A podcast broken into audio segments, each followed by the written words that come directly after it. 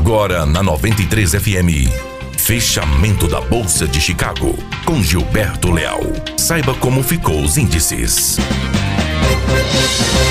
Olá, boa tarde a todos. Hoje, quinta-feira, 11 de abril de 2019.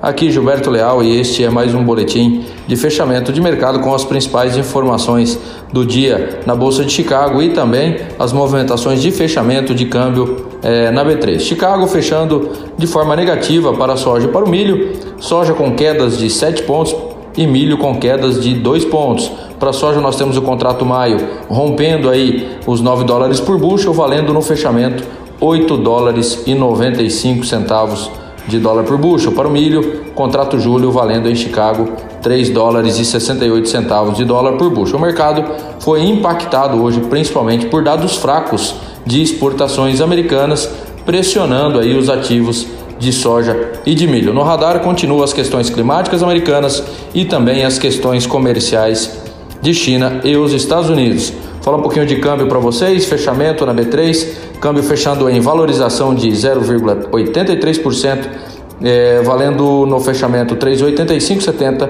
Teve máxima do dia 3,8640 e mínima do dia a 3,8320. O dólar renovou as máximas aí, com o mercado reagindo às declarações do presidente da Câmara, Rodrigo Maia, com, é, com a interpretação do mercado sobre um possível atraso no cronograma da, de votação para a aprovação da reforma da Previdência. Meus amigos, essas seriam as principais informações para o boletim de fechamento de mercado diretamente para 93 FM. Um grande abraço a todos.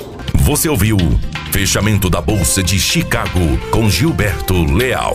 Aqui na 93. Apoio Granel Comércio de Cereais.